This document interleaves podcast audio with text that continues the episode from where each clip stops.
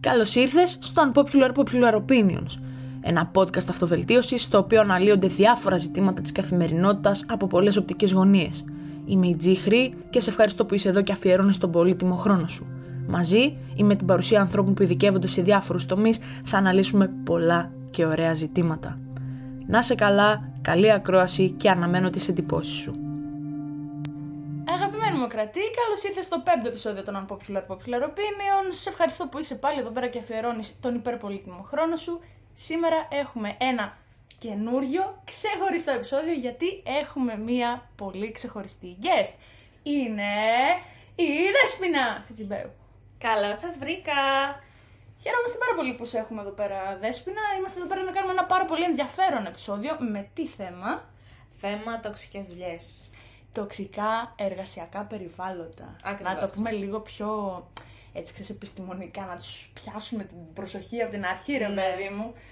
Λοιπόν, καταρχάς, τι ορίζουμε ως τοξική δουλειά; Ξέρετε, η Δέσποινα είναι και λίγο ειδικός, έχει ένα πάρα πολύ ωραίο παράδειγμα να μας δώσει σήμερα. Ναι, θα μιλήσω λίγο αυτοβιο- αυτοβιογραφικά. Ε, ένα τοξικό εργασιακό περιβάλλον είναι για μένα ένα περιβάλλον το οποίο, στο οποίο δεν μπορείς να εκφράσεις αδυναμία, δεν μπορείς να εκφράσεις υποχώρηση, δεν έχεις βούληση και οτιδήποτε πάει κόντρα σε αυτή την τοξική παραγωγικότητα θεωρείται αδυναμία. Συμφωνώ.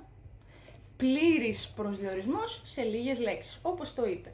Εκεί που δεν μπορείς να εκφραστείς, εκεί που η τοξικότητα κυριαρχεί, εκεί που αισθάνεσαι ότι πάλι ξύπνησα και πρέπει να πάω σε αυτή την τρισάθλια δουλειά που αισθάνομαι χάλια όταν είμαι εκεί, δεν μπορώ να το πω διαφορετικά, δεν θέλω να έχω κακές φρασιολογίες, η Δέσποινα μπορεί να πει ότι θέλει, εγώ δεν θέλω να εκφραστώ άσχημα.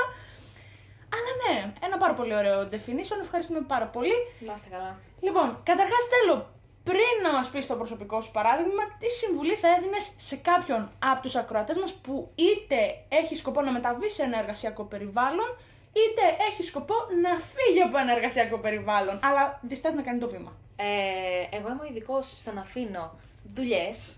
Έχω αφήσει πάρα πολλές δουλειές. Το νούμερο ένα πράγμα είναι να μην φοβάσαι. Γιατί ένα πράγμα που, έχουμε, που αισθανόμαστε πολύ στην Ελλάδα είναι ότι μόλις βρεις μια δουλειά με την οποία μπορείς να ανταπεξέλθεις έστω και μέτρια οικονομικά, ε, φοβάσαι να την αφήσεις γιατί σου παρέχει αμέσως μια ασφάλεια. Αυτό όμως δεν σημαίνει ότι επειδή από αυτή τη δουλειά έχεις μια ασφάλεια, δεν θα βρεις και μια άλλη και μια άλλη και μια άλλη δουλειά. Γενικά, το, η μόνη λύση είναι το ρίσκο για μένα, προσωπικά, στην προσωπική μου εμπειρία. Δεν μπορώ με τίποτα να ανεχτώ και να μείνω σε μια κατάσταση η οποία όχι απλά δεν με γεμίζει, μου δημιουργεί και αρνητικά συναισθήματα. Πάρα πολύ ωραία.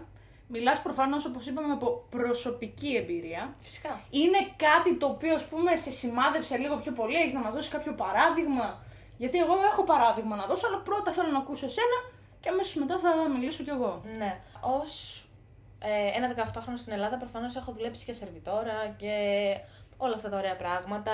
Καφέδες, φαγητά, beach bar. Έχω περάσει από όλους τους δίσκους που υπάρχουν. Αλλά στα, σε αυτά τα εργασιακά περιβάλλοντα, το, αυτή η τοξικότητα είναι ότι εδώ είμαστε οικογένεια. Και το ότι εδώ είμαστε οικογένεια σημαίνει ότι ε, δεν θα κάτσει μια υπερορία πλήρωτη. Να μην σου βάλω ένα λιγότερο ένσημο ρε δέσποινα. Έλα ρε δέσποινα, εντάξει τώρα μεταξύ μας θα σε πληρώσω λίγο παραπάνω τον επόμενο μήνα. Αυτό δεν είχα. Μια οικογένεια είμαστε. Αυτό παίζει πάρα πολύ, πάρα πολύ στον, στην αγορά εργασίας στην Ελλάδα. Ε, αλλά το πιο 38 έτσι, παράδειγμα που έχω βιώσει από τοξικά εργασιακά περιβάλλοντα είναι η, η πρώτη τελευταία μου δουλειά, όχι η τωρινή μου. Ε, που ήταν μια δουλειά ε, πλανόδιος πολιτής στην ουσία. Τώρα μην φανταστεί ο κόσμος ότι ήμουνα στο δρόμο και πουλούσα κουλούρια. Ούτε CD. Ούτε CD. Ε, ήταν για ένα πάροχο ενέργειας στην Ελλάδα και κάναμε door-to-door πωλήσεις. Αμέσως αμέσως όταν κάνεις door-to-door πωλήσεις, επειδή δεν υπάρχει κάποιος Πόρτα πόρτα σημαίνει το door to door. Απλά εδώ πέρα είμαστε λίγο αγγλικιστοί, ναι; Ε, Είμαστε ναι. Εγώ και το. Πώς το λένε; Το αεροδρόμιο. Όχι το αεροδρόμιο. Πώς το λένε; Στην Αγγλία. Εσύ και το, το πιο αεροδρόμιο. στην- Καλά, άστο. Τι θες να πεις; Κάτι θέλω. Κάτι θέλω να πω για την Αγγλία τώρα, αλλά το έχασα. Ήθελα στην την Αγγλία, αφού δεν σου βγαίνει. Δεν μου βγήκε τώρα. Τι Θα λέγαμε. το θυμηθείς μετά. Door to door λοιπόν. Ωραία, και. Παν... Ναι. Ε, όταν πληρώνεσαι βάση πωλήσεων και δεν έχεις ένα βασικό μισθό και είναι η μόνη σου πηγή εισοδήματος, και όχι μόνο για σένα, αλλά και για το άτομο πάνω από εσένα, ε, αυτό αμέσως αμέσως σημαίνει ότι πρέπει να βγάλεις όσο πιο πολλά λεφτά γίνεται, γιατί θα, θα φας και εσύ, αλλά θα φάω και εγώ από σένα. Και είναι το μεγάλο ψάρι, τρώει το μικρό. Ε, οπότε μου δινόταν έτσι συνέχεια μια αίσθηση, μια μικρή αίσθηση ελευθερίας, ίσα ίσα για να με κάνει να πάρω μια ανάσα, ότι ωραία μπορώ να βάλω ένα πρόγραμμα, μπορώ μια μέρα να μην δουλέψω, είμαι ανεξάρτητος συνεργάτης, μπορώ να κάνω διαφορετικά πράγματα ρε παιδί μου, μπορώ να έχω ελευθερία τέλος πάντων. Οπότε μου δινόταν αυτή η μικρή ανάσα και αμέσως την έπαιρναν πίσω και βρισκόμουν σε μια θέση όπου έπρεπε να δουλεύω από τις 8.30-9 η ώρα το πρωί μέχρι τις 9-9.30 ώρα το βράδυ ή 8.30-9 η ώρα το βράδυ. Δηλαδή το 12ωρο ήταν σχεδόν ρουτίνα. Και ήταν αυτό, αυτό το μοτίβο ότι σου δίνω μια μικρή ανάσα, μια μικρή ελευθερία, πάρε ένα ρεπό, αλλά μετά στο παίρνω αμέσως πίσω. Και επειδή σου έκανα αυτή τη, μικρή, τη μικρή χάρη, τώρα πρέπει και εσύ να μου ανταποδώσεις. Ε, βέβαια, και θέλω να δω νούμερα από σένα. Έτσι. Υπήρχε και αυτό. Θέλω να δω νούμερα. Και όταν δεν έβλεπαν τα νούμερα που ήθελαν, φαντάζομαι, ήταν ξέρεις εκείνο το μήνυμα που θα δεις που θα σου πει τι γίνεται, γιατί δεν έχουμε νούμερα σήμερα. Φαντάζομαι υπήρχαν πολλές τέτοιες καταστάσεις. Ακριβώς. Και εκείνο είναι που σου γυρνάει τα νεύρα γιατί λες: Εγώ φταίω. Εγώ δεν σου κάνω πωλήσεις ή αυτό που προσφέρεις εσύ δεν είναι πραγματικά καλό. Αλλά πολλές φορές σε φέρνει σε θέση να πεις: Κάποιο πρόβλημα έχω εγώ. Δεν έχει το πρόβλημα αυτός που βρίσκεται από πίσω, όπως είπες και εσύ, το μεγάλο ψάρι. Το πρόβλημα το έχω εγώ που είμαι το ψαράκι που ταΐσω το μεγάλο ψάρι. Ακριβώς. Με αυτά που βγάζω ουσιαστικά. Ε, εγώ δεν είχα έρθει τόσο πολύ σε αυτή τη θέση, γιατί ήμουν 9 μήνες σε αυτό το επάγγελμα. Ε, δεν είχα βρεθεί πολλές φορές στην θέση αυτή ότι Α, γιατί δεν έχουμε νούμερα σήμερα, γιατί ήμουν πάντα αυτή που έβγαζε νούμερα και για μένα και για τους άλλους. Ε, και μου, δηλαδή, έφτασα σε ένα σημείο που δεν ήθελα άλλο να πουλήσω. Δεν ήθελα. Ήθελα να πάω να κάτσω σε ένα πεζοδρόμιο, αφού δεν είχα την επιλογή να γυρίσω στο σπίτι μου, ε, και απλά να μην χτυπήσω καμία άλλη πόρτα. Να μην μιλήσω σε κανέναν άλλον άνθρωπο. Να μην πουλήσω ούτε κανένα. Να μην κάνω καμία άλλη αίτηση. Δηλαδή, τύχαινε να μου έρχονται πελάτες και δεν είχα την όρεξη να το κάνω. Που ερχόντουσαν από μόνοι τους σε μένα. Ε, γιατί ακόμα και λεφτά καλά να παίρνεις από αυτό που κάνεις, άμα δεν νιώθεις ότι όχι απλά σ' αρέσει, ότι έχεις βούληση, ότι έχεις, μπορείς να έχεις τον έλεγχο. Είχα χάσει εντελώς τον έλεγχο της ζωής μου. Δεν, άμα δεν έκανα ορισμένο ποσό πωλήσεων, δεν μπορούσα να πάω σπίτι μου. Δεν μπορούσα να δώσουν εσύ καλά, δεν είναι ότι. Όχι, δεν με άφηναν. Τέλεια, Δεν ήταν επιλογή, δεν ήταν καν επιλογή. Ήταν θα βγεις σήμερα, θα κάνεις τόσα. Τελεία. Ήταν η πίεση. Και την επόμενη μέρα, αν δεν τα έκανες, έπεφτε συχτήρισμα. Ξεφτι... Ξεφτυλισμό. Εντελώ. Εξευτελισμός δηλαδή. Δεν είναι το θέμα ότι σου έκαναν, ας πούμε, μια παρατήρηση, ξέρεις, μια σύσταση. Αυτό... Όχι, είχαμε τα κεντρικά τα meeting που. ναι. Ε, στα οποία ήταν δημόσια κατακραυγή, ούτε καν ιδιωτική. Φοβερά, τέλεια. Και εντάξει, δεν μιλάω μόνο προσωπικά για μένα, ήταν γενικά το κλίμα που επικρατούσε. Και ακόμα και αν δεν γινόταν σε μένα προσωπικά το να βιώνω κάτι τέτοιο μέσα από τους άλλους και να, να το βλέπω να συμβαίνει μπροστά στα μάτια μου, ακόμα και αυτό ήταν πραγματικά πολύ πιεστικό. Ουσιαστικά όμως πέραν αυτού ήταν πιεστικό για εσένα το γεγονός ότι φαντάζομαι επειδή είναι πόρτα-πόρτα. Πρέπει πάντα να είσαι με καλή διάθεση. Άσχετα με το τι συμβαίνει στη ζωή σου. Ναι, αυτό είναι κάτι που το μαθαίνεις όμως όταν κάνεις πωλήσεις. Γενικά θεωρώ ότι μου έχει αφήσει αρκετά κατάλοιπα και με την καλή και με την κακή έννοια. Βέβαια, με την κακή έννοια προσπαθώ αυτά τα κατάλοιπα που μου, έχει, που μου έχει αφήσει να τα αποβάλω όσο πιο γρήγορα γίνεται, αλλά απέκτησα μία περίσσια. Πώς να το πω. Ήμουνα πάρα πολύ κοινωνική από ένα σημείο και μετά. Μπορούσα να βρω ένα περαστικό στο δρόμο και μπορούσα να του πιάσω συζήτηση στα δευτερόλεπτα. Σε δευτερόλεπτα. Μπορεί να μου φέρεις μία κάλτσα τρίπια και να βρω τρόπο να την πουλήσω πλέον.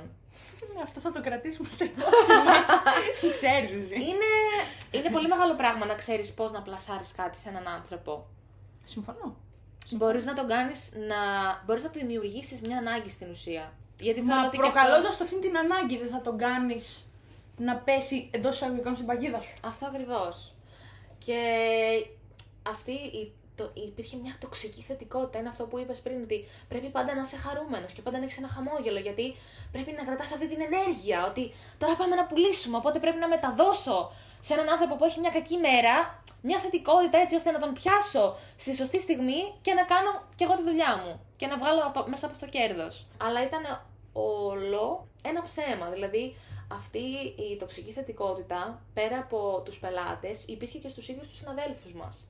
Όταν θα δε- ερχόταν αυτός ο κόσμος, ο καινούριος για να δουλέψει στην εταιρεία, έπρεπε να ε, είσαι και εσύ περίσσια χαρούμενος. Και να, το, να τα κάνεις όλα να φαίνονται ότι είναι φανταστικά. Για να Ότι- μην καταλάβει όλος ότι κάτσε που πάω να μπλέξω τώρα κτλ. Ακριβώς. Δηλαδή, ήταν όλο μαρκετίστικο. Από την αρχή μέχρι το τέλος. Πολύ καλά στημένο. Και δυστυχώς υπάρχουν άνθρωποι, εργοδότες στη συγκεκριμένη περίπτωση, οι οποίοι χτίζουν αυτοκρατορίες εις βάρος ανθρώπων όπως ήταν η Δέσποινα, όπως είναι η κάθε Δέσποινα σε κάθε αντίστοιχη εταιρεία. Γι' αυτό λοιπόν πρέπει να προφυλάσσεστε. Πρώτα θα κοιτάτε να είστε εσείς εντάξει με αυτό που κάνετε, να γυρνάτε σπίτι και να λέτε ότι είχα μια καλή μέρα, έκανα κάτι που μου άρεσε και όχι να είστε μέσα στη μουντίλα, μέσα στα νεύρα, κουρασμένοι, γιατί προφανώς γύρνουσε σπίτι πολλές φορές και έλεγες Δεν θέλω να κάνω τίποτα, δεν θέλω να δω κανέναν. Ναι, όταν είσαι όλη μέρα στον δρόμο και μιλάς συνέχεια με κόσμο, ε, μετά και να σου μείνει χρόνος, θες να κλειστείς λίγο στο καβούκι σου, να, να, να, μην, να μην βγάλεις άχνα, δηλαδή το έχεις ανάγκη από ένα σημείο και μετά. Να μην μιλήσεις, να μην βγεις έξω, να μην δεις άλλο κόσμο. Και αυτό μετά έχτισε προσωπικά σε μένα μία ρουτίνα η οποία ήταν πολύ τοξική για μένα σαν άνθρωπο. Δεν μπορούσα να συντηρήσω καθόλου αυτό το lifestyle και αυτή την κατά μία έννοια εγώ το βλέπω ως την πιο ακραία και τοξική μορφή του καπιταλισμού. Δηλαδή, μας υπήρχε ένα κλίμα όπου τα λεφτά ήταν τα πάντα. Και χάνονταν όλη η μαγεία των υπόλοιπων αξιών. Αυτό ακριβώς. Και από ένα σημείο και μετά σε κάνει να νιώθεις ότι και να μην έχω ούτε ένα ευρώ στο όνομά μου, προτιμώ να είμαι ευτυχισμένη, παρά να έχω το οτιδήποτε άλλο. Αυτό ακριβώς. Γι' αυτό θα κοιτάτε να πάτε κάπου που είστε χαρούμενοι. Μπορεί σίγουρα εντάξει και τα χρήματα παίζουν ένα ρόλο. Όλα πλέον είναι πανάκριβα. Θες τα ενίκεια, θέλεις το να βγεις έξω, το να φας, το σούπερ μάρκετ σου, ε, θέλεις το ρεύμα σου. Τα πάντα είναι πανάκριβα. Οπότε, ναι, μεν είναι ένας πάρα πολύ σημαντικός παράγοντας ο μισθός, αλλά είναι και ένας ακόμα πιο σημαντικός παράγοντας το εργασιακό περιβάλλον. Γιατί αν βρίσκεσαι σε ένα τοξικό εργασιακό περιβάλλον, τότε θα γυρνάς πάντα σπίτι με μια πάρα πολύ κακή διάθεση και ποιο θα είναι το αποτέλεσμα, θα έχεις έναν γεμάτο τραπεζικό λογαριασμό, όπως είπε και η Δέσποινα, αλλά τι δεν θα έχεις, ένα γεμάτο, χαρούμενο κεφάλι. Πολύ απλικά το λέω, πολύ ξεσκινά, αλλά νομίζω βγάζεται νόημα. Όχι, είναι το ακριβώς το point. Απλά δεν θέλω... Πολλές φορές όταν μεγαλώνεις χωρίς λεφτά ή χωρίς περιττές ανέσεις και είσαι αρκετά έτσι σφιγμένος, θεωρείς ότι τα λεφτά είναι η λύση για τα πάντα. Και εγώ αυτό νόμιζα. Θεωρούσα ότι τα λεφτά θα μου λύσουν όλα τα προβλήματά μου και θα είναι όλα ουράνια τόξα και συννεφάκια και έτσι ο- πανέμορφα πράγματα. Ε, δεν ήταν καθόλου έτσι. Δηλαδή, κατάφερα να ε, ελαφρύνω κάποιες πτυχές της ζωής μου, προφανώς, γιατί τα λεφτά, οκ, είναι σημαντικά, αλλά δεν είναι το παν. Φέρνουν μια μικρή ευτυχία, αυτό να θυμάστε. Φέρνουν μια μικρή ευτυχία. Ε, εγώ δεν θεωρώ καν ότι είναι μικρή ευτυχία, είναι διευκόλυνση. Γιατί είναι επιβίωση στο κάτω-κάτω. Ακριβώς, αλλά να σου πω και κάτι άλλο. Σου φέρνουν και μια μικρή ευτυχία. Δεν είσαι χαρούμενος όταν μπορείς να πας σε ένα μαγαζί να πάρεις ό,τι γουστάρεις. Ναι, όχι. Είσαι χαρούμενη. Ναι, ναι, Σε ναι. κάνει χαρούμενο αυτό. Σου φέρνει μια. Αλλά και αυτό είναι πλασματικό. Ακριβώς. Είναι για λίγο, θα το χαρείς για 5-10 μέρες στο σύνολο κάτι. Ακριβώς. Και μετά θα πεις πάω στο επόμενο. Είναι ανταγωνιστικό ουσιαστικά. Έμεσα. Ναι. Είναι αυτή η μανία του καπιταλισμού και του καταναλωτισμού που προσπαθώ πολύ να αποβάλω, αλλά μου έχει αφήσει κάποια κατάλοιπα. Ορίστε, ένα κακό κατάλοιπα που μου έχει αφήσει. Ε, ναι, είναι λίγο δύσκολο να, να μάθεις να διαχειρίζεσαι από τη μία πολλά και από την άλλη λίγα. αλλά με αυτή τη σειρά. Πρώτα τα πολλά και μετά τα λίγα. Ε, η Δέσποινα τώρα, παιδιά, στο εργασιακό περιβάλλον που είναι, είναι πάρα πολύ χαρούμενη. Τόσο πολύ που πάει και στα ρεπούνα. Γι' αυτό είναι και πιο πρόσφατο δεν γίνεται. Σήμερα μόλις εγώ είχα ρεπό. Και μαντέψτε τι έκανα, πήγα στη δουλειά. Παιδιά, τη- την αγαπάει τη δουλειά της, τη λατρεύει τη Τη δουλειά της. λατρεύω. Τόσο πολύ αυτό που σας λέω. Πηγαίνει και στα ρεπό της να δουλέψει η κοπέλα. Δεν την ενδιαφέρει, δεν κοιτάει καν πρόγραμμα. Σου λέει: Εγώ θα πάω να δουλέψω. Καλά, κατά λάθος το έκανα, αλλά από τη μία καταλαβαίνεις πόσο καλά περνάω από τη στιγμή που δεν με ένιωξε καν να κάτσω να δω πότε έχω ρεπό. Ορίστε. Γιατί ακόμα και όταν δουλεύω είμαι, είμαι ευτυχισμένη, είναι απίστευτο. Παιδιά, είδατε, εγώ το είπα, αλλά δεν με διέψευσε. Όχι. Δεν με διέψευσε. Άρα κάτι πάει καλά. Είναι κάπου, είναι χαρούμενη. Κάτι πάει ωραία, σαν ευχάριστο περιβάλλον. Δεν θα πω ντα και καλά χαρούμενη, ευτυχισμένη να πετάει και τη σκούφια της. Την πετάω, όχι. Την πετάει τη σκούφια της, εντάξει. Ναι, δεν είναι μόνο. Εντάξει, η ευτυχία δεν, είναι, δεν αφορά μόνο την εργασία μας. Απλά είναι τόσο σημαντικό γιατί αν δουλεύεις ένα, οχτα- ένα οχτάωρο τη μέρα, αμέσως αμέσως πιάνει το 1 τρίτο της ζωής σου. Αν δεν κάνεις κάτι που σε γεμίζει ή έστω να μην σου δημιουργεί προβλήματα, περνάς το 1 τρίτο της ζωής σου με στη δυστυχία. Και η ζωή είναι όχι απλά μικρή. Είναι Τίποτα, τίποτα δεν είναι. κλάσματα δευτερολέπτου. Δηλαδή, και εγώ μικρότερη είχα μια μανία να αποκτήσω πάρα πάρα πολλά λεφτά. Και κάπου τώρα στα κοντά που θα κλείσω και τα 22, που μια, ακόμα μικρή είμαι, ε, έχω καταλάβει ότι δεν με ενδιαφέρει να έχω ούτε 5 ευρώ, με ενδιαφέρει απλά να είμαι ευτυχισμένη. Τώρα και το να ξέρω Δεκέμβρη. ότι- Τώρα το Δεκέμβρη. Τώρα, 20 Δεκεμβρίου. Απλά να ξέρω ότι οτιδήποτε και να συμβεί ανα πάσα στιγμή, θα ξέρω ότι εγώ ήμουν ευτυχισμένη, οπότε όλα τα άλλα είναι εντάξει. Θα σου πω το μότο του podcast και θα μου πεις άμα ταυτίζεσαι. Ναι. Φτάνεις πλέον σε σημείο να λες σχεδόν καθημερινά, αν όχι κάθε μέρα, που για μένα πρέπει κάθε μέρα να το λες αυτό. Ε, να πεις ότι έστω και 10 λεπτά αυτής της ημέρας εγώ έζησα. Ναι.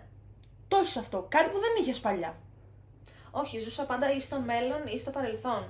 Μπράβο. Άρα δεν ζούσες ποτέ στο σήμερα. Ποτέ. Κάτι ή σε τραβούσε πίσω και κοιτούσες και έλεγες το έκανα λάθος, ή κοιτούσες μελλοντικά και έλεγες πρέπει να το κάνουμε έτσι για να βγει σωστά. Ναι. Ποτέ δεν ζούσες λοιπόν στο παρόν. Και εντάξει, για να μην καταδικάσω και το συγκεκριμένο εργασιακό περιβάλλον. Να... Δεν λέμε συγκεκριμένα. Όχι. Λέμε ότι υπάρχουν πολλά τέτοια όμως, Εννοείται, έτσι. εννοείται. Απλά στην δική μου εμπειρία, ε, στην αρχή το βίωνα και εγώ πάρα πολύ όμορφα. Γιατί όντως μου έδωσε πολλές ευκαιρίες, ε, α, μου έδωσε τροφή για σκέψη, μου έμαθε πάρα πολλά πράγματα. Και για τον ίδιο μου τον εαυτό και για το τι θέλω στη ζωή μου. Ε, απέκτησα πάρα πολλά καλά πράγματα από αυτή τη δουλειά, πραγματικά. Και δεν θεωρώ ότι σε καμία περίπτωση πρέπει να κοιτάμε το τι έχει συμβεί στο παρελθόν και να μετανιώνουμε, γιατί έχει συμβεί και είμαστε αυτοί που είμαστε σήμερα εξαιτίας του, του παρελθόντος μας. Δηλαδή, σε καμία περίπτωση δεν το ακυρώνω. Ήταν ένα κομμάτι μου. Ε, είχα πάρα πολλές ευτυχισμένες στιγμές μέσα σε αυτό και ας ήταν η γενική εικόνα. Εντάξει, κάπως το ξεκύρε, παιδί μου. Τι να Έλα, κάνουμε μωρέ, και εσύ τώρα; τώρα γράφεις λεπτομέρειες. Τι να κάνουμε τώρα; Κανείς δεν είναι τέλειος. Εκτός από σένα. ε, εντάξει. Εγώ τώρα. πέρσι είμαι μόνο τέλεια. Αυτό είναι αλήθεια. όχι, Έλα, εντάξει. έλα, με τριόφρον, με τριόφρον. Ναι, όχι, πλάκα κάνω. Κοίταξε, Αλλά- προφανώς αυτό όμως το έχεις γνώμονα για το τι δεν θέλεις να έχεις μελλοντικά. Ακριβώς. Ναι, είναι πολύ σημαντικό. Απλά κάθε εμπειρία σου να την παίρνεις σαν μάθημα και να βλέπεις τι μπορώ να κρατήσω από εδώ και τι μπορώ να πετάξω. Έτσι ακριβώς. Και απλά να προχωράς. Δηλαδή, εγώ ερχόμενη στην καινούργια μου δουλειά, ήξερα ακριβώς το τι θέλω να κάνω και το τι δεν θέλω να βιώσω εξαιτίας της προηγούμενης μου εμπειρίας. Που άμα δεν την είχα, θα ήταν πολύ διαφορετική η ζωή μου τώρα. Για, από πάρα, σε πάρα πολλούς τομείς, έτσι. Πραγματικά είμαι πολύ ευγνώμων για ό,τι μου έχει συμβεί μέχρι τώρα. Όποια δουλειά και να ήταν, ό,τι εμπειρία και να ήταν, κακή, θετική. Ε, κοιτάξτε, υπάρχουν και περιπτώσεις που το τοξικό εργασιακό περιβάλλον δεν είναι μόνο κάτι που δεν σε κάνει ευτυχισμένο ή οι πολλές ώρες δουλειάς ή η έλλειψη βούλησης. Είναι και πράγματα που έχω βιώσει όπως fat shaming, δηλαδή τέτοια πιο κοινωνικά πράγματα, τα οποία και αυτά είναι πάρα πολύ τοξικά. Σε σκληραίνουν όμως. Σε σκληραγωγούν. Σε σκληραγωγούν, αλλά απ' την άλλη προφανώς κανένας δεν θα πρέπει να τα περνάει. Όχι, όχι. Κανένας. όχι. Ε, αλλά και αυτό επειδή βρισκόμαστε στην Ελλάδα είναι και αυτό κάτι πάρα πολύ σύνηθε. Δυστυχώς. Ναι. Δεν θα έπρεπε. Ο κόσμος έχει μάθει να κοιτάει τι γίνεται γύρω του και να μην κοιτάει τον εαυτό του. Δεν βλέπουμε λοιπόν το δικό μας χάλι και κοιτάμε τον άλλο. Και δεν σου λέω το χάλι του αλλού, γιατί προφανώς εμείς είμαστε ο πρώτος άνθρωπος ο οποίος χρήζει ε, καλυτέρευσης, Ναι. να σου το πω διαφορετικά. Δυστυχώς είμαστε στην Ελλαδίτσα.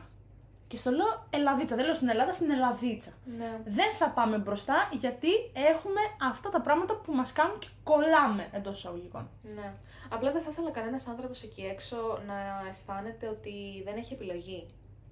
Και μπορεί να, είναι, να βιώνουμε μια δύσκολη πραγματικότητα και το λέω αυτό έχοντας ζήσει πολύ δύσκολα, με πολύ λίγα χρήματα, ε, τα έχω ζήσει όλα. Δεν είναι ότι είμαι καμιά πλούσια και έρχομαι εδώ πέρα και λέω εντάξει παιδιά να διαλέξετε κάτι που να σας αρέσει. Ούτε καν. Έχω βιώσει ε, πραγματικά πολύ δύσκολα πράγματα. Οπότε το λέω έχοντας περάσει μέσα από αυτά. That's, Ότι- why, that's why you slay right now. Καλά θα δούμε αν μας λέει, αλλά... Άσε ρε. Τι να μας λέει; Ήταν κακό. Έλα μωρέ, μην με κάνεις τώρα ε, self-shaming; Όχι, εντάξει, πολύ Ε, αστεία. Joke shaming. Όχι, σε πολύ αστεία, εντάξει. πω, πω, πω, μεγάλο η μύτη σου. Τα ψέματα. Τέλος πάντων, ήθελα να πω ότι αυτό δεν θέλω κανένας να αισθάνεται ότι δεν έχει επιλογή. Και δε- αυτό δεν είναι. Είναι για όλη μας τη ζωή.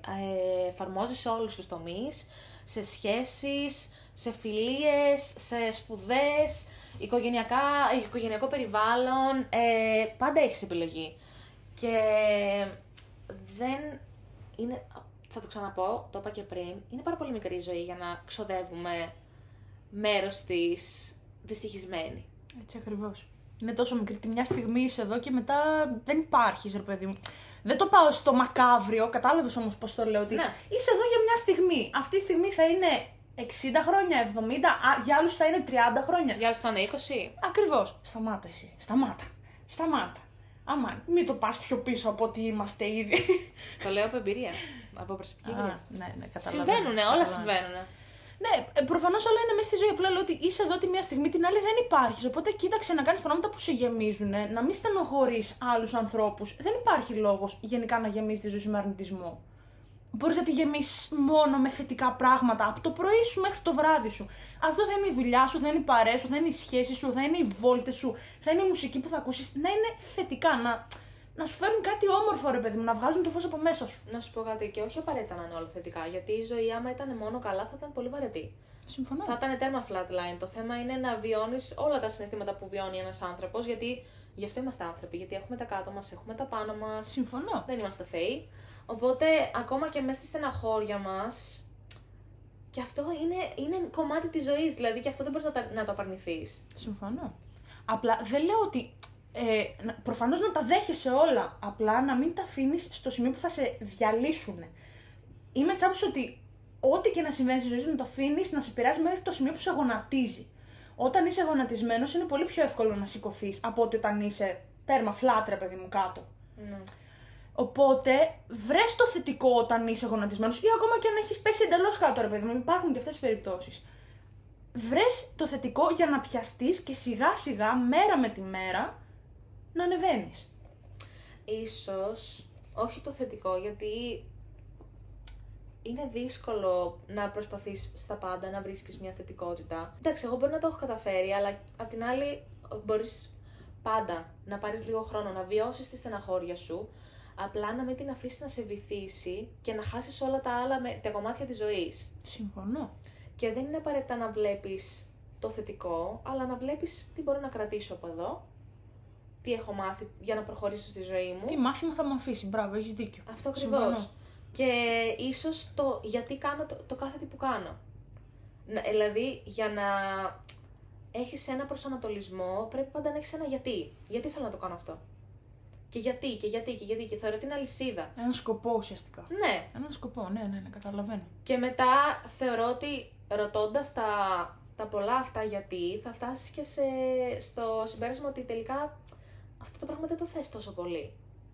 Δηλαδή Συμφωνώ. θέλω να βγάλω πολλά λεφτά. Γιατί θέλω να βγάλω πολλά λεφτά, για να πάρω ένα μάξι. Γιατί δεν θέλω να πάρω μάξι; Εντάξει, Γιατί- το πήρες. Να σου πω κάτι, το πήρες το αυτοκίνητο. Τι θα κάνεις μετά; Α, θα οδηγήσεις. Μετά θα πρέπει να το συντηρεί. Θα λες πω το αυτοκίνητο που φαγώθηκα να το πάρω πρέπει να το συντηρώ. Να του βάζω βενζίνη συνεχώς. Η βενζίνη είναι πανάκριβη. Να του βάζω τα ανταλλακτικά του όταν χρειάζεται. Να, κάποια εγώ γιατί πράγματα. δεν οδηγάω.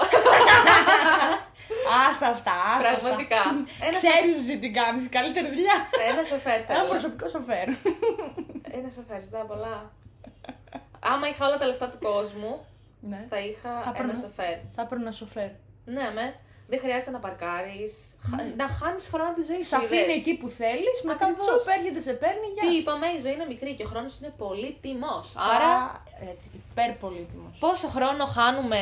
Εμείς που οδηγάμε είμαστε Οδηγώντας; χαϊβάνια, παιδιά, όπως καταλαβαίνετε. πόσο χρόνο χάνεις όμως οδηγώντας; Πόσο χρόνο χάνω οδηγώντας, ε. Πολύ. Πολύ. Όπως και Δεν- στη δουλειά σου, όπως και. Και για να παρκάρεις και τα λοιπά. Ναι, ναι, έχεις δίκιο. Βασικά το παρκάρισμα είναι το χειρότερο. Ναι, ειδικά στην πόλη. Ναι, ειδικά, βασικά όχι μόνο. Θεσσαλονίκη και Αθήνα είναι το χειρότερο. Ναι. Βασικά Αθήνα είναι το χειρότερο.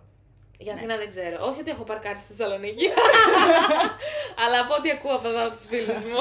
δεν ξέρω, αμάξι δεν έχω. όχι, όχι. Και στη Θεσσαλονίκη έτσι όμορφα πράγματα είναι. δηλαδή δεν- με τίποτα δεν μπορείς να βρει. Και κάνεις προσευχή, μην το βρεις τρακαρισμένο το αυτοκίνητο. Έλα, περιμένουμε τώρα το μετρό. Έχει σχεδόν γίνει. Ναι, Και έχει- καλά. Ωραία. λοιπόν, όταν θα γίνεις 40 χρονών, θα μπούμε στο μετρό να κάνουμε την πρώτη μας διαδρομή. Ελπίζω να μην είμαι εδώ στα 40 μου.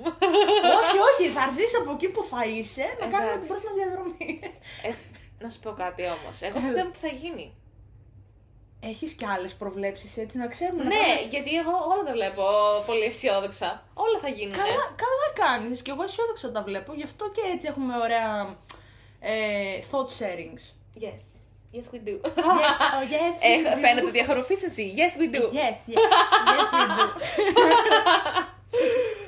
Ξέρετε, με high pass το πήρε. Ε, το πήρα όντως με high pass, μην κοροϊδεύεις. Δεν σε κοροϊδεύω, ρε. Με Κι εγώ- κορόιδεψε μόλις τώρα. Σταμάτα! Κι εγώ με high pass το πήρα. Μ' άρεσαν τα αγγλικά. Και εμένα, σαν δεύτερη μητρική τα έχω. Ναι, κι εγώ. Τάκ! Αυτό που κάναμε ήταν high five τώρα. Κάναμε το ένα ακούσατε. high five. Ένα, ναι, κάνουμε πολλά high five γενικά. Θέλω να μου πεις και εσύ για τις δικές σου. Ωραία, θα πω και εγώ εμπειρίες. για τις δικές μου εμπειρίες. Εγώ ήμουν σε ένα πάρα πολύ τοξικό προ- περιβάλλον μέχρι και αρκετά πρόσφατα. Είχα δύο συνεργάτες. Ε, οι οποίοι, αν και εγώ, εγώ για να ξέρετε, αναλάμβανα κάποια project και έκανα. ξέρεις, Δέσποινα για ποια λέω. Λοιπόν, και είχα δύο συνεργάτες τέλος πάντων, οι οποίοι δεν θα αναφέρω ούτε τι επάγγελμα ήταν, δεν έκαναν. Παρόμοιο με το δικό μου, αλλά δεν θα αναφέρω ακριβώς. Έκαναν ε, στο σύνολο ένα 30% μαζί της δουλειάς αυτής, του κάθε project, το οποίο ήταν ε, σχεδιασμός συστημάτων, να το πω διαφορετικά. Και εγώ έκανα το υπόλοιπο 70. Και πάντοτε μα πάντοτε μου το έκαναν δύσκολο. Δηλαδή δεν είναι ότι προσπαθούσα να σε διευκολύνω. Εγώ πάντα προσπαθούσα να διευκολύνω. Να λέω ότι ξέρεις τι, να το κάνουμε ευχάριστο ρε παιδί μου, να κάνουμε την έρευνά μας με την ησυχία μας, να. Ε, να τα μοιράσουμε ωραία, να σας δώσω και εσάς λίγο παραπάνω δουλειά. για- Και πάντα μαλώναμε, βασικά αυτοί οι δύο τα συνεννοούνταν και μάλωναν. Εγώ δεν τρέπομαι να τα πω. Μάλωναν μεταξύ τους τέτοια χαϊβάνια ήταν. Συγγνώμη, Και- παιδιά, αν ακούτε τώρα το podcast. δεν πειράζει, δεν, δεν πειράζει. Όλα με Να τα καλή ακού- πρόθεση. Όλα με πάρα πολύ αγάπη, αλλά μακριά για να υπάρχει αυτή η αγάπη. Αυτό ισχύει και για τους δικούς μου, συγγνώμη, φυλάκια. Αμάν! Τι έγινε, Δέσποινα, τα κοιμιάσαμε εμείς εδώ και τα λέμε μαζεμένα; Θέλω να ευχαριστήσω τη μαμά μου. Συγγνώμη. Θέλω να ευχαριστήσω τη μαμά μου γιατί μου έμαθε πάρα πολλά πράγματα. Superstar. Ε, ναι, και τέλος πάντων ήταν πολύ έτσι χαλβάδες, τραχανάδες και όλα αυτά τα συναφή τέλος πάντων που τελειώνουν. Ωραία στις ελληνικά πιάτα. Ναι, ωραία ελληνικά. Πω τώρα να είχαμε ένα τραχανά. Συνέχισε καλά, δεν είναι Έλα ρε πλάκα. Κάνουμε και λίγο πλάκα, ναι, να περάσει. λίγο Είμαστε και πολύ πλακατζίδες. Παιδιά, μην νομίζετε, έλατε για καφέ μαζί μας μια φορά να δείτε τι ωραία που περνάμε και γελάμε. Γενικά κάθε τρεις και λίγο είχα χανούλιδε. Εγώ γελάω και πολύ εύκολα.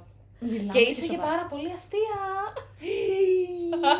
Μόλις μοιρονεύτηκε, νομίζω, αλλά θα το προσπεράσω. Συνέχισε την ιστορία σου. λοιπόν, αυτό. Ήταν αυτή η τρα... η- Έλα ρε όμω. Οι τραχανάδες. Οι τραγανάδε, τέλος πάντων. Να το συνεχίσω αφού πήγα να το πω. και διακόψαμε τη συνεργασία για αυτόν ακριβώς τον λόγο. Για τον λόγο ότι δεν τα βρίσκαμε. Καλά, ας Αλλά- μην συζητήσουμε για την ε, γυάλινη οροφή που υπάρχει στου- στα. Τέλος πάντων. Είναι... Πες το. Όχι, είναι πάρα πολύ. Ε, δεν το έχω βιώσει στις τελευταίες μου δύο δουλειές, ευτυχώς, αλλά υπάρχει αυτή η γυάλινη οροφή, θέλει δεν θέλει ο κόσμος να το παραδεχτεί, ότι όχι, η γυναίκα δεν έχει τις ίδιες, τις ίδιες ευκαιρίες και όχι απλά δεν έχει τις ίδιες ευκαιρίες, έχει και αρκετά πράγματα που πρέπει να αντιμετωπίσει τα οποία δεν έχει να αντιμετωπίσει ένας άντρας. Συμφωνώ. Και βιώνουμε κι εμείς μια πραγματικότητα πολύ διαφορετική, γιατί είναι, συ- συμπεριλαμβάνονται μέσα πάρα πολλά πράγματα. Είναι σχόλια που θα δεχτείς από έναν ανώτερο, σχόλια που θα δεχτείς από έναν πελάτη. Ε, και να σου πω κάτι, όχι, αυτό εγώ βιώνω ένα πολύ μικρό ποσοστό σεξισμού στην τωρινή δουλειά μου, αλλά όχι από το εργασιακό περιβάλλον, από τους ίδιους τους πελάτες. Από τους εξωτερικούς παράγοντες δηλαδή. Ναι, οι ίδιοι οι πελάτες μόλις δουν ότι μιλάνε με μία κοπέλα, Αλλάζουν ύφος. Όχι απλά αλλάζουν ύφος, ε, θεωρούν ότι είσαι πιο χαζή. ότι μπορούν να πάρουν εκείνη τη στιγμή ό,τι Δεν θέλουν από σένα. ξέρανε που έμπλεξαν. Δεν Είναι ξέρανε. απίστευτο το πόσο διαφορετική είναι η αντιμετώπιση. Θα, σου, θα τους είναι πάρα πολύ εύκολο αμέσως να πούνε «Α, εσύ είσαι χαζή, μπορώ να μιλήσω με έναν ανώτερο, μπορώ να μιλήσω με έναν άντρα, μπορώ να μιλήσω με έναν υπεύθυνο». Αμέσως. Είναι Συμφωνώ. απίστευτο. Συμφωνώ, συμφωνώ. Συγγνώμη, σε πολύ. διέκοψα. Όχι, δεν, με, δεν είναι θέμα να με διακόψεις. Έτσι κι αλλιώς αυτό που είχα Ναι. να το πω το είπα. Κατά κύριο λόγο αυτό είναι το πιο τρανταχτό παράδειγμά μου. Και τώρα λοιπόν έχουμε μια νέα προσφορά στην Αθήνα. Θα δείξει, ακόμα πολλά παίζονται. Ναι, Και είναι και πολλά τα οποία πρέπει να ζυγίσεις. ακριβώς. Όπως το είπε η Δέσποινα, δεν μπορούσε να το πει. Εγώ όμως δεν το κάνω. Εγώ είμαι πολύ αυθόρμητη. Το ξέρω. Ε, μπορώ, κάθε φορά που αλλάζω δουλειά έχω βρει, ήδη- έχω βρει ήδη την επόμενη. Εκτός από αυτή την τελευταία φορά που δεν ήθελα καθόλου.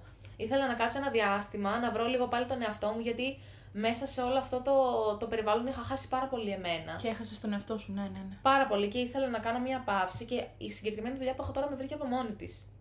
Που ήταν πολύ καρμικό. Whatever is meant for you will always find you. Εγώ το πιστεύω πάρα πολύ αυτό και το έχουμε ξανασυζητήσει εμείς οι δύο. Ε, το πόσο πιστεύω στο manifest. Yes, yes, και εγώ πάρα πολύ. Όλα, όλα σε αυτή τη ζωή manifest είναι, παιδιά. Ό,τι έχω κάνει στη ζωή μου, το έχω κάνει πρώτα manifest. Είναι απίστευτο αυτό το πράγμα. Αυτό το, αυτό το σπίτι στο οποίο είμαστε τώρα, ε, για τους ακροατές, είναι loft. Εγώ ονειρευόμουν να μείνω σε loft από όταν ήμουν πρώτη ηλικίου. Και έμπαινα στο Pinterest και α, έκανα έναν ολόκληρο πίνακα που ήταν απλά λοφτάκια, γιατί ήθελα πάρα πολύ να μείνω σε loft. Και μετά από χρόνια το ξέχασα. Σκέψου μου πρώτη ηλικίου και τώρα θα κλείσει τα 22. Δηλαδή από τα 16. Έχουν περάσει 6 χρόνια. Ε, και μετά Και με- έχεις ήδη πόσο καιρό που μένεις εδώ, έτσι; Έχω δύο χρόνια. ναι. αυτό Και λέω. δεν έψαχνα καν loft. Απλά με βρήκε από μόνο του. Είχαμε πει κιόλας όταν πέρασα ε, στη σχολή που είμαι εδώ πέρα στη Θεσσαλονίκη, είχαμε πει με τη μαμά μου θα περιμένω να κλείσω πολύ αργά σπίτι για να, μπρο- για να προλάβω να δουλέψω πολύ και να βγάλω λεφτά για να μπορώ μετά να, καλύψεις. ναι, να το καλύψω. Και είχαμε πει αυτό, είχαμε κλείσει ότι οκ, θα βρω αργότερα σπίτι. Ε, και απλά άνοιξα το κινητό μου και είδα μια διαφήμιση στο Instagram, έτσι όπως έβλεπα story, και ήταν για το συγκεκριμένο το σπίτι που είμαστε τώρα. Δηλαδή με βρήκε εντελώς από μόνος, Αυτό σε από βρήκε. μόνο του. Αυτό σε βρήκε, δεν το 'ψαξες καν εσύ. Και ακριβώς με τον ίδιο τρόπο βρήκα και τη δουλειά που έχω τώρα. Δεν έψαχνα έκανα δουλειά, μάλιστα. δεν ήθελα δουλειά. Ναι, αλλά να σου πω κάτι, αυτό σημαίνει από την άλλη ότι είσαι... έχεις πολύ δυνατό ψυχισμό. Έχω. Αυτό σου λέω. Ναι. Έχεις πάρα πολύ δυνατό ψυχισμό. Αυτό που θέλεις το τραβάς. Γιατί υπάρχουν κάποιοι που. Θα σου πω, το manifest πιστεύω ότι πάβει να έχει ισχύ όταν περνάς στο σημείο του obsession. Ισχύει αυτό. Ναι, όταν με κάτι γίνεσαι obsessed, το διώχνεις. Ακριβώς. Πάβει το love attraction να υπάρχει. Και πού περνάς μετά, στην απόθεση. Ναι. Άρα, κάντε manifest, αλλά με μέτρο. Να είναι όντως manifest, να μην είναι obsession. Γιατί άμα είναι obsession, δεν θα έχετε τίποτα. Θα σας έλεγα τι θα έχετε, αλλά τέλος πάντων. είναι ότι δεν μιλάς ότι α, θέλω να έχω αυτό, θέλω να έχω αυτό. Είναι ότι μιλάς σαν να το έχεις ήδη. Σαν να το έχεις ήδη αποκτήσει. Ακριβώς, σαν να υπάρχει ήδη στη ζωή σου, σαν να είναι δικό σου ρε παιδί μου αυτό. Το σπίτι που έχεις τώρα. Έχω αυτό το σπίτι. Και ας μην το έχεις ακόμα. μπο- Να είναι στη συζήτηση, ρε παιδί μου. Εγώ το κάνω πάντα αυτό, με τα, με τα πάντα. Και μετά είναι και το άλλο ότι μπορείς να το κάνεις manifest μία φορά και μετά ξέχασέ το. Το πιο καλό manifest ήταν, είναι όταν το κάνεις και το ξεχνάς. Όπως ξέχασα για το σπίτι και ξαφνικά βρήκα ένα loft μετά από πάρα πολλά χρόνια. Ε, δεν ήθελα καθόλου να βρω δουλειά, σταμάτησα να ψάχνω, σταμάτησα να ασχολούμαι, σταμάτησα να κάνω την, την οποιαδήποτε προσπάθεια και με βρήκε δουλειά από μόνη της. Γενικά, αυτά συμβαίνουν πάρα πολύ. Είναι όταν αυτό το πράγμα που λένε για τον έρωτα, ότι θα βρεις τον έρωτα όταν δεν θα τον ψάχνεις. Αυτό ισχύει για τα πάντα. Ναι, συμφωνώ. Ό,τι είναι να σε βρει, θα σε βρει. Είναι άνθρωπος, είναι δουλειά, είναι σπίτι, είναι μια ευκαιρία σε οτιδήποτε στην εξέλιξή σου. θα σε βρει από μόνο του αρκεί να έχεις υπομονή και να μην. Live of the expectation, εγώ αυτό ξέρω. Live of the, of the expectation. Δηλαδή, σαν να μην υπάρχει όπως είπες και εσύ. Ξέχασέ το. Να. Άστο, ό,τι είναι για σένα θα έρθει Μμμ. σε κάθε περίπτωση. Και αυτό ισχύει όπως είπαμε και για τις δουλειές. Γι' αυτό μη στενοχωριέστε άμα λέτε τι θα κάνω άμα θα φύγω από το τοξικό το περιβάλλον. Να ξαναγυρίσουμε λίγο και στο θέμα Ναι. μας. Μη στενοχωριέστε ότι είναι γραφτό για εσά. Θα έρθει. Καλά, δεν λέμε να πετάτε και χαρτά ετώ να μην σας ενδιαφέρει. Πάντα πρέπει να σε ενδιαφέρει να ξέρεις τι θέλεις. Αυτό είναι ακόμα πιο attractive για το σύμπαν μας. Το να ξέρεις τι θέλεις. Να έχεις μια κατεύθυνση. Έτσι ακριβώς. Αλλά να μην είσαι και obsessed, ρε παιδί μου, να λες τι θα κάνω και ε, να, να αρρωσταίνεις την κατάσταση, να τις... Ε, γιατί όλα τα καταλαβαίνει αυτό το σύμπαν, ρε παιδί μου. Δεν- Ναι. Εγώ το πιστεύω πραγματικά ότι ό,τι σκέψεις ε, περνάμε στο σύμπαν μας, με την άβρα μας, με την ενέργειά μας, αυτές μας γυρίζουν κιόλας. Απλά για την πραγματικότητα της Ελλάδας, πολλοί κόσμος βιώνει αυτό το άγχος, δηλαδή είμαστε πάρα πολλά χρόνια σε οικονομική κρίση. Ε, ειδικά άμα ένας άνθρωπος έχει να ταΐσει παιδιά, σκυλιά, γατιά, ε, να συντηρήσει σπίτια, αν έχει δάνειο. δηλαδή Αυτοκίνητο είναι, κτλ. είναι μια κατάσταση που είναι πάρα πολύ δύσκολη και εντάξει, δεν την έχω βιώσει εγώ προσωπικά, την έχω βιώσει στο οικογενειακό μου περιβα- περιβάλλον. Οπότε έμεσα και εγώ έχω υπάρξει σε αυτή την κατάσταση, αλλά έχω το προνόμιο να είμαι ένα 20, 22χρονο πλέον, που στα 20 μου βρήκα μια δουλειά η οποία που μπορούσε να μου παρέχει Την ασφάλεια που ήθελες εντός εισαγωγικών. Ναι. Ασφάλεια, κατάλαβες. τα χρήματα που έβγαζα στα 21 μου για την πραγματικότητα της Ελλάδας ήταν Έξω Ε, πραγματικά. Εντελώς. Ναι. Εντελώς. Ναι, Δηλαδή ναι. είχα και εγώ το προνόμιο να πω ότι από ένα σημείο και μετά είμαι εντάξει με αυτά που έχω βγάλει και μπορώ να σταματήσω ε, και δεν φοβάμαι το αύριο. Και δεν φοβάμαι τίποτα. Αλλά το χρήμα ε, δη- μου δημιούργησε έτσι... Ήταν κάπως απωθητικό από ένα σημείο και μετά. Ναι, γιατί λες ότι τι, απλά ανεβαίνει το νουμεράκι στο λογαριασμό μου. Τίποτα άλλο δεν Έγινε συμβαίνει. εντελώς ασήμαντο. Εντελώς Ναι. ασήμαντο. Οκ, τα χάρηκα, έκανα τα ταξίδια μου. Μπορώ να πω ότι τα αξιοποίησα πολύ καλά. Βοήθησα την οικογένειά μου. Ε, συντηρούσα τον εαυτό μου μόνη μου. Ε, και δεν είναι μια δουλειά την οποία μπορώ να πω ότι α, είχα 15 πτυχία και 6 μεταπτυχιακά. Δεν είχα πτυχίο. Είχα απλά προπηρεσία στο, στο service. Έλα τώρα να της ευχηθούμε και επιτυχία με το πτυχίο. Σε δύο χρόνια έχουμε ακόμα. Έλα, εντάξει. Ε, Έχεις σχέδιο για μετά, ξέρεις. Έχω πολλά σχέδια για μετά. Έχεις σχέδιο για μετά. Το, εμείς λέμε το πρώτο, το πρώτο το μεταξύ μας. Έχω και πολλά άλλα όμως. Α. θέλω να ηρεμήσει. Ποτέ δεν ξέρεις. Με κρέμασε. Όχι, δεν σε κρέμασα. Δεν σε κρέμασα. Απλά είμαι τοξότη και δεν μπορώ τη δέσμευση, κατάλαβες. ναι, ναι. Έχω θέματα. Ναι, ναι. Και τι, κάτι έλεγα για το. Ναι. Ε, για το χρήμα. Για το χρήμα. Όχι, ε, λειτουργεί πολύ αποθετικά από ένα σημείο και μετά. ναι. Όταν Συμφωνώ. ζεις και αναπνέεις λεφτά, ε, γίνεσαι τόσο μίζερος. Τόσο Ο μίζερος. Ebenezer Scrooge. Πάρτε το παράδειγμα της ιστορίας του Καρόλου Ντίκεν. Τι μας είπε; Ο Σκρούτζ είχε λεφτά. Τι δεν είχε, δεν είχε ανθρώπους. Είχε σπίτια. Τι δεν είχε, δεν είχε χαρά. Ήταν άδειο το σπίτι του. Ουσιαστικά μάθε να τα μετριάζεις όλα. Να είσαι σε μια καλή δουλειά, να παίρνεις ναι, μεν και το μισθό που αξίζει πραγματικά για να μπορείς και να συντηρείσαι, αλλά και να περνάς καλά και να κάνεις και μια οικονομία. Γιατί σε αυτή τη ζωή είσαι για να κάνεις και μια οικονομία, να μαζέψεις Καλά, ε, να το κάνετε. Εγώ δεν το κάνω. Αλλά να το κάνετε. Ναι, τέλος πάντων, νομίζω το πιάσατε το point της υπόθεσης εδώ με τη Δέσποινα. Αυτό, να, να κοιτάτε να πηγαίνετε εκεί που είστε καλά, που είστε χαρούμενοι, που πέφτετε ρε παιδί μου το βράδυ, για ύπνο. πέφτετε το βράδυ, δεν πέφτετε πρωί. Δεν σας πάει πρωί, παιδί μου, Πάντα να είστε- υπάρχει επιλογή και ποτέ δεν είμαστε σε αδιέξοδο. Ποτέ. Πάντα υπάρχει ένα παραθυράκι. Το είπε τέλεια. Εγώ πήγα να κάνω 35 γύρες. Και Άρα- κάτι ακόμα ήταν, αλλά το ξέχασα. Αμάν. Μιλούσες, αμάν. δεν ήθελα να σε κόψω, αλλά. Γιατί, να με έκοβες. Δεν Τι θα πειράζει. πάθαινα; Θα, ξα... θα μου ξανάρθει. Θα σου ξανάρθει. Βαράει το κεφάλι της. Μην τους λες τι κάνω. Παιδιά, έπρεπε να κάνουμε podcast τέτοιο με βίντεο. Με βίντεο. Ε, καλά, ε, και τέτοια παρουσία πρέπει να Ε, βρίσκεται σε βίντεο. παιδιά, τι να σας κάνω, τι να σας κάνω. μόνο Soon. το- Soon. Αμάν, όχ. Τι γίνεται, έχουμε τίποτα να δώσουμε κάνα ψωμάκι στον κόσμο να ξέρει τι θα γίνει; Ε, δεν θέλω να κάνω κανένα spoiler, αλλά κάτι μπορεί να ψήνεται. κάτι ψήνεται στον Α κάθε Παρασκευή στις 6.